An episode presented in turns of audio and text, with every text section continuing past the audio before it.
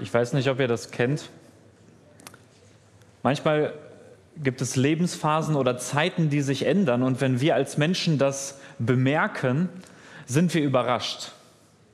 Ich gebe dir mal ein Beispiel. Wenn du Verwandte besuchst, die du schon lange nicht mehr gesehen hast und irgendwann merkst du, dass die kleinen Kinder schon lange keine Kinder mehr sind, sondern sie sind um einiges größer als du selber, dann bist du überrascht.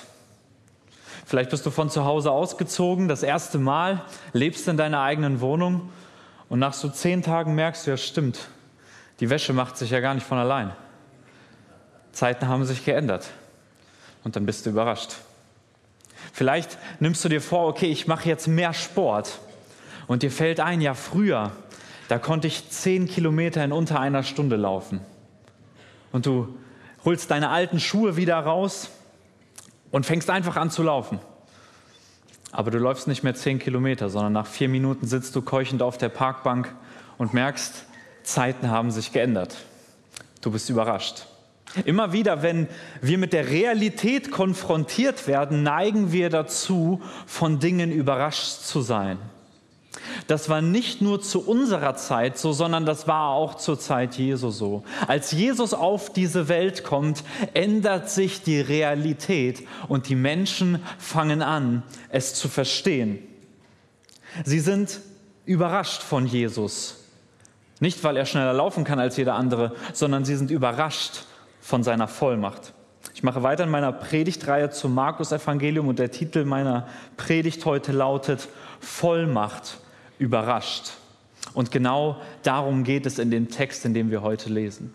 Markus erzählt uns die Geschichte von Jesus, der auf diese Welt kommt und durch den das Reich Gottes in diese Welt hineinbricht. Und Menschen gehen unterschiedlich damit um. Diese Realität hat unterschiedliche Konsequenzen für jeden Menschen. Und wir sehen heute, dass ein Mensch durch die Kraft Gottes, durch die Vollmacht Jesu verändert wird und des Menschen überrascht.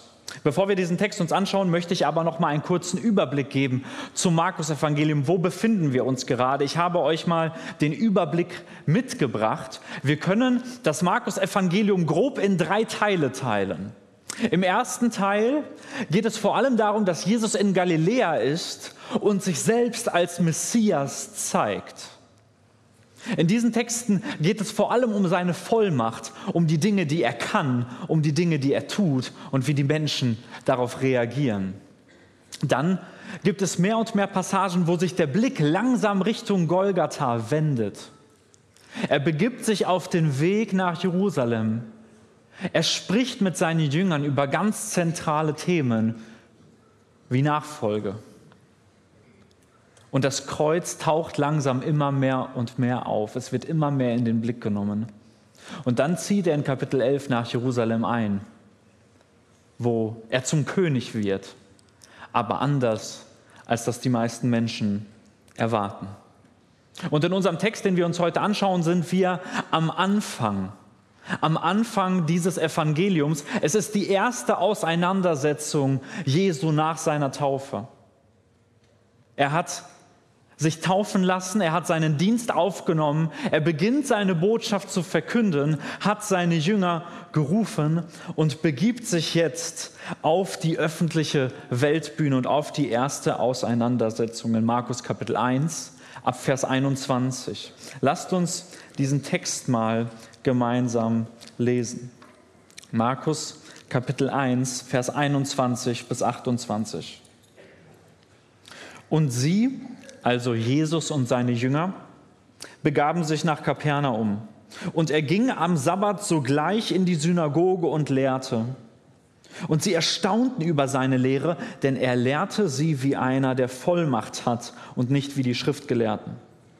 Und es war in der Synagoge ein Mensch mit einem unreinen Geist, der schrie und sprach, Lass ab, was haben wir mit dir zu tun, Jesus, du Nazarener? Bist du gekommen, um uns zu verderben? Ich weiß, wer du bist, der Heilige Gottes. Aber Jesus befahl ihm und sprach, verstumme und fahre aus von ihm. Da zerrte ihn der unreine Geist hin und her, schrie mit lauter Stimme und fuhr von ihm aus. Und sie erstaunten alle sodass sie sich untereinander fragten und sprachen, was ist das?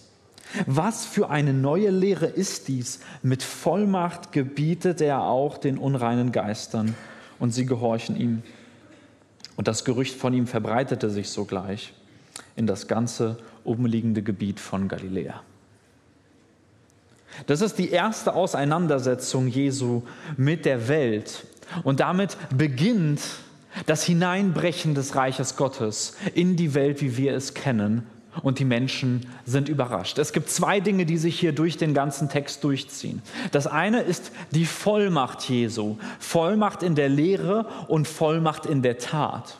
Vollmacht in dem, was er sagt und durch den Charakter, wie er es sagt. Und Vollmacht in der Autorität darüber, dass ihm alles gehorcht. Der zweite Aspekt ist, dass alle Menschen staunen. Sie verwundern sich und sie fragen sich, was passiert hier gerade? Sie sind von Vollmacht überrascht. Das Erste, was nicht überrascht, ist, dass Jesus am Sabbat in die Synagoge geht. Zu der damaligen Zeit war ja ähm, die Anbetung sehr, sehr stark auf den Tempel zentralisiert, der in Jerusalem war. Das heißt, als guter Jude gehst du eigentlich zum Tempel, wenn du irgendwie die Möglichkeit dazu hast. Da aber nicht jeder immer im Tempel sein kann und dort sein Opfer bringen kann, waren die Synagogen so etwas wie die Zusammenkunftsorte der Menschen der damaligen Zeit. Es waren Orte, wo Menschen über Gott und die Welt geredet haben, sich ausgetauscht haben, diskutiert haben, wo sie Gemeinschaft hatten. Ja, es gibt mittlerweile auch Ausgrabungen aus Israel, Palästina, wo Synagogen ausgegraben wurden zur Zeit Jesu und da finden wir auch Kochstellen und sowas. Also es scheint ein Ort zu sein, wo Menschen auch einfach gelebt haben, zusammengekommen waren, aber auch eben sich auf Gott ausgerichtet haben, wo die Schriftgelehrten gelehrt haben, aber bei Jesus Jesus ist es etwas anderes. Er kommt in die Synagoge und er lehrt und sie erstaunen über seine Lehre, denn seine Lehre ist vollmächtig. Das ist der erste Punkt. Vollmacht überrascht durch Lehre. Und sie begaben sich nach Kapernaum. Er ging am Sabbat sogleich in der Synagoge und lehrte. Und sie erstaunten über seine Lehre, denn er lehrte sie wie einer, der Vollmacht hat, nicht wie die Schriftgelehrten. Ich wäre zu gern dabei gewesen und würde wissen, was Jesus denn da gesagt hat. Worüber würde er wohl reden? Was würde er wohl sagen? Markus betont das hier nicht, ihm ist das gar nicht so wichtig. Ihm geht es vielmehr um den Charakter der Lehre. Über den Inhalt von dem, was Jesus sagt, darüber wird er im Laufe des Evangeliums noch sprechen. Aber hier geht es darum, Jesus lehrt, aber er lehrt eben anders. Er lehrt mit Vollmacht. Natürlich stellt sich jetzt die Frage, okay, was bedeutet das denn? Vollmächtig zu lehren. Markus sagt hier mit Vollmacht nicht wie die Schriftgelehrten, also im Gegensatz zu der Art und Weise, wie es andere getan haben, steht Jesus Vollmacht gegenüber. Wie haben denn damals Schriftgelehrten gelehrt? Wenn wir uns Quellen zu der damaligen Zeit anschauen, dann fällt auf, dass Rabbis ihre Lehre, ihre Weisheiten und auch ihre Tora-Auslegung immer auf andere Autoritäten gestützt haben. Es ist ganz normal, dass wenn man im Talmud oder in der Mishnah liest, dann liest man Rabbi so und so sagt das und das, deswegen sage ich euch jetzt dies und dies. Weil in diesem Text das und das steht und Rabbi XY das so ausgelegt hat, sage ich euch jetzt das und das. So wurde damals gelehrt. Es war ein Stützen auf Autoritäten und ein Stützen auf Tradition. Und Jesus dreht den Spieß um.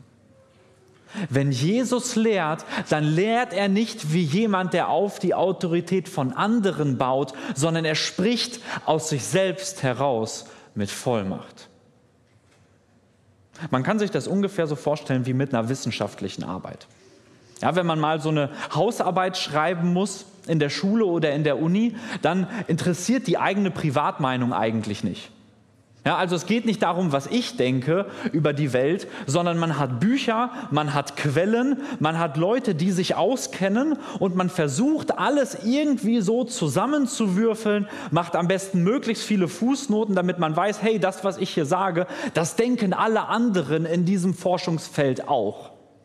Wenn Jesus eine Hausarbeit schreiben würde, dann hätte sie keine Fußnoten weil er aus der Autorität von sich selbst heraus spricht. Das ist hier das Besondere an dieser Stelle. Das, was Jesus tut, das passiert. Das ist übrigens ein Motiv, was sich durch das gesamte Markus-Evangelium hindurchzieht. Nicht nur in der Auseinandersetzung in diesem Text, sondern auch danach spricht Jesus mit Vollmacht und die Dinge passieren. In Markus 1,41 spricht er und ein Mensch wird geheilt. In Markus 2 spricht er und ein Mensch wird geheilt. In Markus 3, in Markus 5 spricht Jesus. Menschen werden geheilt, Menschen werden frei gemacht von dämonischer Macht, weil Jesus Wort Macht hat. Und ich glaube, das ist ein ganz, ganz zentraler Punkt. Die Vollmacht von Jesus zeigt sich darin, dass er keine Autorität als Stütze braucht. Im Gegenteil, wenn Jesus etwas vorhat, dann passiert es auch. Wenn Jesus etwas vorhat, dann passiert es auch. Lass dir gesagt sein, stelle nie das Wort von anderen Menschen über das Wort Jesu. Stelle nie die Weisheit von irgendeinem Prediger über das, was Jesus sagt. Ich beobachte das immer wieder in unserer äh, gemeindlichen Welt, dass es eben Menschen gibt, die wir für besonders wichtig erhalten. Und wenn wir sagen, okay, Prediger XY hat gesagt, deswegen ist das so. Wir würden sagen, ja, natürlich sind Predigten wichtig, natürlich sind theologische Bücher wichtig, aber was uns am Ende des Tages Autorität gibt, ist das, was Jesus sagt, nicht was irgendein Mensch sagt. Das ist der Wunsch, den ich an euch Täuflinge habe. Stellt nie das Wort von Menschen über das Wort von Jesus. Wenn Jesus etwas vorhat, dann passiert es. Er spricht mit Vollmacht. Und was wir tun, ist, auf ihn zu hören. Das zeigt sich auch im weiteren Textverlauf, im zweiten Punkt. Wir kommen zum zweiten Punkt, der sich automatisch aus dem ersten Punkt anschließt und eigentlich den ersten Punkt nochmal vertieft. Vollmacht überrascht durch die Autorität über die geistliche Welt. Ab Vers 23 lesen wir Folgendes. Und es war in der Synagoge ein Mensch mit einem unreinen Geist, der schrie und sprach, lass ab, was haben wir mit dir zu tun, Jesus du Nazarener? Bist du gekommen, um uns zu verderben? Ich weiß, wer du bist, der Heilige Gottes. Aber Jesus befahl ihm und sprach, verstumme und fahre aus ihm aus. Da zerrte ihn der unreine Geist hin und her, schrie mit lauter Stimme und fuhr aus ihm aus. Und sie erstaunten alle sodass sie sich untereinander fragten und sprachen, was ist das? Was ist dies für eine neue Lehre? Mit Vollmacht gebietet er auch den unreinen Geistern und sie gehorchen ihm. Und das Gerücht von ihm verbreitete sich sogleich in das ganze umliegende Gebiet von Galiläa. Hier möchte ich einfach ein paar wichtige Aspekte deutlich machen, die hier im Text sichtbar sind und die Markus hier ganz entscheidend betont. Als erstes, was wir sehen, ist, dass Jesus die geistliche Macht nicht anspricht, sondern der Mann im unreinen Geist sich automatisch an Jesus wendet, weil er merkt, dass hier etwas passiert. Durch das, was Jesus hier tut, merken die Geister, dass sich die Zeiten ändern. Er spricht hier nicht nur für sich, sondern wahrscheinlich repräsentativ für die geistliche Welt, wenn er sagt, bist du gekommen, um uns zu verderben. Was wir hier sehen ist, dass mit dem Reich Gottes immer auch ein geistlicher Kampf anbricht. Das, was Jesus tut, ist nicht einfach nur gutes Handeln hier in dieser Welt, es ist nicht einfach nur das sozialdiakonische Helfen von Menschen, sondern es ist ein geistlicher Kampf, der sich durch das ganze Evangelium hindurchzieht und im Reich Gottes immer vorhanden ist. Wo Menschen Jesus nachfolgen, wo Christus am Wirken ist, gibt es immer auch Widerstand. Und dessen müssen wir uns bewusst werden. Das Leben als Christ ist nicht einfach frei von Beschwerden, weil wir ewiges Leben haben. Natürlich sind wir gerettet, ein für allemal, aber wir stehen in einem geistlichen Kampf. Und diese Auseinandersetzung, die wir hier in Markus 1 finden, ist nur die erste von so vielen, wie wir sie im Markus Evangelium haben. Wir merken, dass es ein Kampf zwischen Gut und Böse, zwischen Licht und Finsternis gibt. Und dass die geistlichen Mächte direkt verstehen, worum es geht. Während die anderen Menschen im Markus Evangelium sich hier immer noch die Frage stellen, woher kommt das? Wer ist das? weiß der unreine Geist schon automatisch, was hier passiert. Ich weiß, wer du bist, der Heilige Gottes. Auch wenn die Menschen es noch, noch nicht verstehen, für die geistliche Welt ist es offensichtlich, ein geistlicher Kampf bricht an. Und in diesem geistlichen Kampf stehen auch wir. Aber wir haben den Stärkeren auf unserer Seite. Und genau das ist das, was auch hier in dieser Geschichte passiert. Markus wendet sich in diese Welt und zeigt uns Jesus als jemanden, der der geistlichen Macht nicht auf Augenhöhe begegnet. Jesus diskutiert nicht mit dem Dämon. Er spricht und es passiert. Vollmächtige Lehre. Er sagt und die Dinge passieren. Er begegnet ihnen nicht auf Augenhöhe, sondern er macht klaren Prozess. Was wir hier deutlich sehen, ist, dass Jesus über geistliche Mächte vollkommen triumphiert. Das zentrale Element des Evangeliums und von Jesus Dienst ist, dass bei Jesus jede Finsternis weichen muss. Er ist mächtiger als jede geistliche Kraft auf dieser Welt. Er ist mächtiger als jede Form von Krankheit. Er ist mächtiger als jede Form von Philosophie oder Autorität. Er hat die Welt in seiner Hand und völlige Vollmacht. Und das sehen wir nicht nur hier an der Auseinandersetzung, sondern das Unfassbare ist, dass obwohl er alles in der Hand hat, obwohl ihm jede Macht auf dieser Welt gehorcht, verwendet er diese Vollmacht nicht, um wie ein Tyrann zu herrschen, sondern um als Diener in diese Welt zu gehen und sein Leben zu geben als Lösegeld für viele. Was ist das für ein Gott? Dem alles gehorcht, der spricht und es geschieht, aber der bereit ist, sich selbst hinzugeben, um Leben und Licht in diese Welt zu bringen um den Tod ein für alle Mal zu besiegen. Das, was wir hier sehen, ist sicherlich programmatisch für den Dienst Jesu, aber es ist nur der Anfang von dem, was passiert. Jesus triumphiert nicht einfach nur über eine einzelne geistliche Macht, sondern was er am Kreuz auf Golgatha tut, ist, den Tod für immer zu besiegen. Ein für alle Mal, indem er seine, unsere Schuld auf sich nimmt der Sünde die Kraft raubt und über den Tod triumphiert, weil er aufersteht. Genau das ist das Bild, was wir in der Taufe bezeugen, oder nicht? Dass wir mit Jesus gestorben sind, aber eben auch auferstanden zu einem neuen Leben. Bei Jesus muss die Finsternis weichen. Liebe Täuflinge, ich möchte mit offenen Karten spielen. Das geistliche Leben ist auch immer ein geistlicher Kampf. Aber wir haben immer den Stärkeren auf unserer Seite, der vollmächtig ist in der Lehre und vollmächtig ist, indem er über die geistliche Welt triumphiert. Was bedeutet das für uns? Jesus lädt uns ein, ihm zu folgen. Die Menschen staunen und fragen sich, wer ist dies? Aber im Laufe dieses Evangeliums wird sich zeigen, dass er eben kein Tyrann ist, sondern dass er sein Leben gibt, um Menschen zu erlösen. Das ist der Weg der Nachfolge. Der Weg der Nachfolge ist, einen vollmächtigen Gott auf seiner Seite zu haben, aber sich selbst hinzugeben für andere. Jesus lädt uns ein, ihm zu folgen und uns frei zu machen. Das hat Elias Löwen in seinem Zeugnis so stark gesagt. Wenn Christus frei macht, macht er wirklich frei. Das durften wir bei euren Kennenlernabenden immer wieder sehen, dass wenn Gott in das Leben kommt, dass er Menschen verändert. Das sehen wir im weiteren Textverlauf von Markus 1. Menschen werden geheilt und sie dienen ihm. Menschen werden geheilt und sie werden vollkommen verändert. Und Menschen werden ihre Sünden vergeben, wenn sie erkennen, dass Jesus Gottes Sohn ist.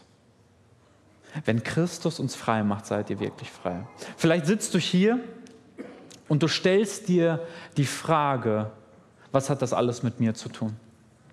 Ich glaube, wir Menschen, egal ob wir das erkennen oder nicht, egal ob wir das wollen oder nicht, wir sind immer gefangen in unserem Selbst, in unserem sündigen Ich. Und egal wie sehr wir uns bemühen, ein gutes Leben zu leben, wir schaffen es nicht. Aber durch Jesus werden die Karten neu gemischt, weil er jeden frei macht, der sich zu ihm wendet. Die Menschen staunen und sie fragen, ist das eine neue Lehre? Wie sieht diese Lehre aus? Mit Vollmacht gebietet er auch den unreinen Geistern und sie gehorchen ihm. Das ist ebenfalls etwas, was sich durch das gesamte Markus-Evangelium zieht. Jesus spricht und die geistliche Welt gehorcht. In Markus 2 spricht er und Krankheit geht weg. In Markus 4 spricht er und der Sturm wird gestillt. Jesus spricht und verändert. Und die Frage ist, wer gehorcht ihm? Es gehorcht ihm jeder. Es gehorchen ihm Dämonen, es gehorchen ihm Krankheiten, es gehorcht ihm die Natur. Und ich glaube, der Punkt, den Markus hier betont, indem er die Vollmacht Jesu so klar darstellt, ist, wenn alles ihm gehorcht, dann auch wir. In einem Lied heißt es, wenn Sterne dich verehren, dann auch ich. Wenn die Berge sich verneigen, dann auch ich. Wenn die Meere dein Lob brüllen, dann auch ich. Denn wenn alles für dich lebt und dich erhebt, dann auch ich. Wenn der Wind sich deinem Ruf beugt, dann auch ich. Wenn die Steine schweigen, schreien, dann auch ich. Mir scheint es, als wäre das die implizite Botschaft, an die Gemeinschaft von Nachfolgern, an die Markus hier schreibt. Wenn die Geister seinem Wort gehorchen und seiner Autorität Folge leisten und sie erkennen, dann auch ich. Wir sind hier an einem Punkt, dass wir unterschiedliche Möglichkeiten haben, mit der Vollmacht Jesu umzugehen. Was wir in diesem Text sehen, ist, dass die Menschen die Vollmacht Jesu erkennen und staunen. Und die Frage ist, wo stehen wir? Erkennen wir diese Vollmacht an? Erkenne ich diese Vollmacht an in meinem Leben und bin bereit zu sagen, wenn alles ihm gehorcht, wenn er über allem her ist, dann auch über mir, dann möchte ich dich einladen, zu Jesus zu kommen. Vielleicht bist du schon lange mit Jesus unterwegs, aber du merkst, du hast Jesus an dein Leben angepasst und nicht umgekehrt. Dann möchte ich dich dazu ermutigen, wieder zu diesem Bild des vollmächtigen Jesus zurückzukommen. Vielleicht weißt du, dass du in Sünde gefangen bist und du hast schon so oft versucht, dich davon frei zu schwimmen, aber es klappt nicht. Dann möchte ich dich ermutigen, komm zu Jesus. Vielleicht hast du dich gerade taufen lassen und hast diesen Schritt zu Jesus gemacht, dann möchte ich dich ermutigen, Jesu Autorität über alles andere zu stellen. Sich immer bewusst zu sein, dass ein geistlicher Kampf da ist, aber gleichzeitig, dass wir den Stärkeren auf unserer Seite haben, der uns formt. Und wenn alles ihm gehorcht, wenn alles ihm folgt, dann auch wir. Amen.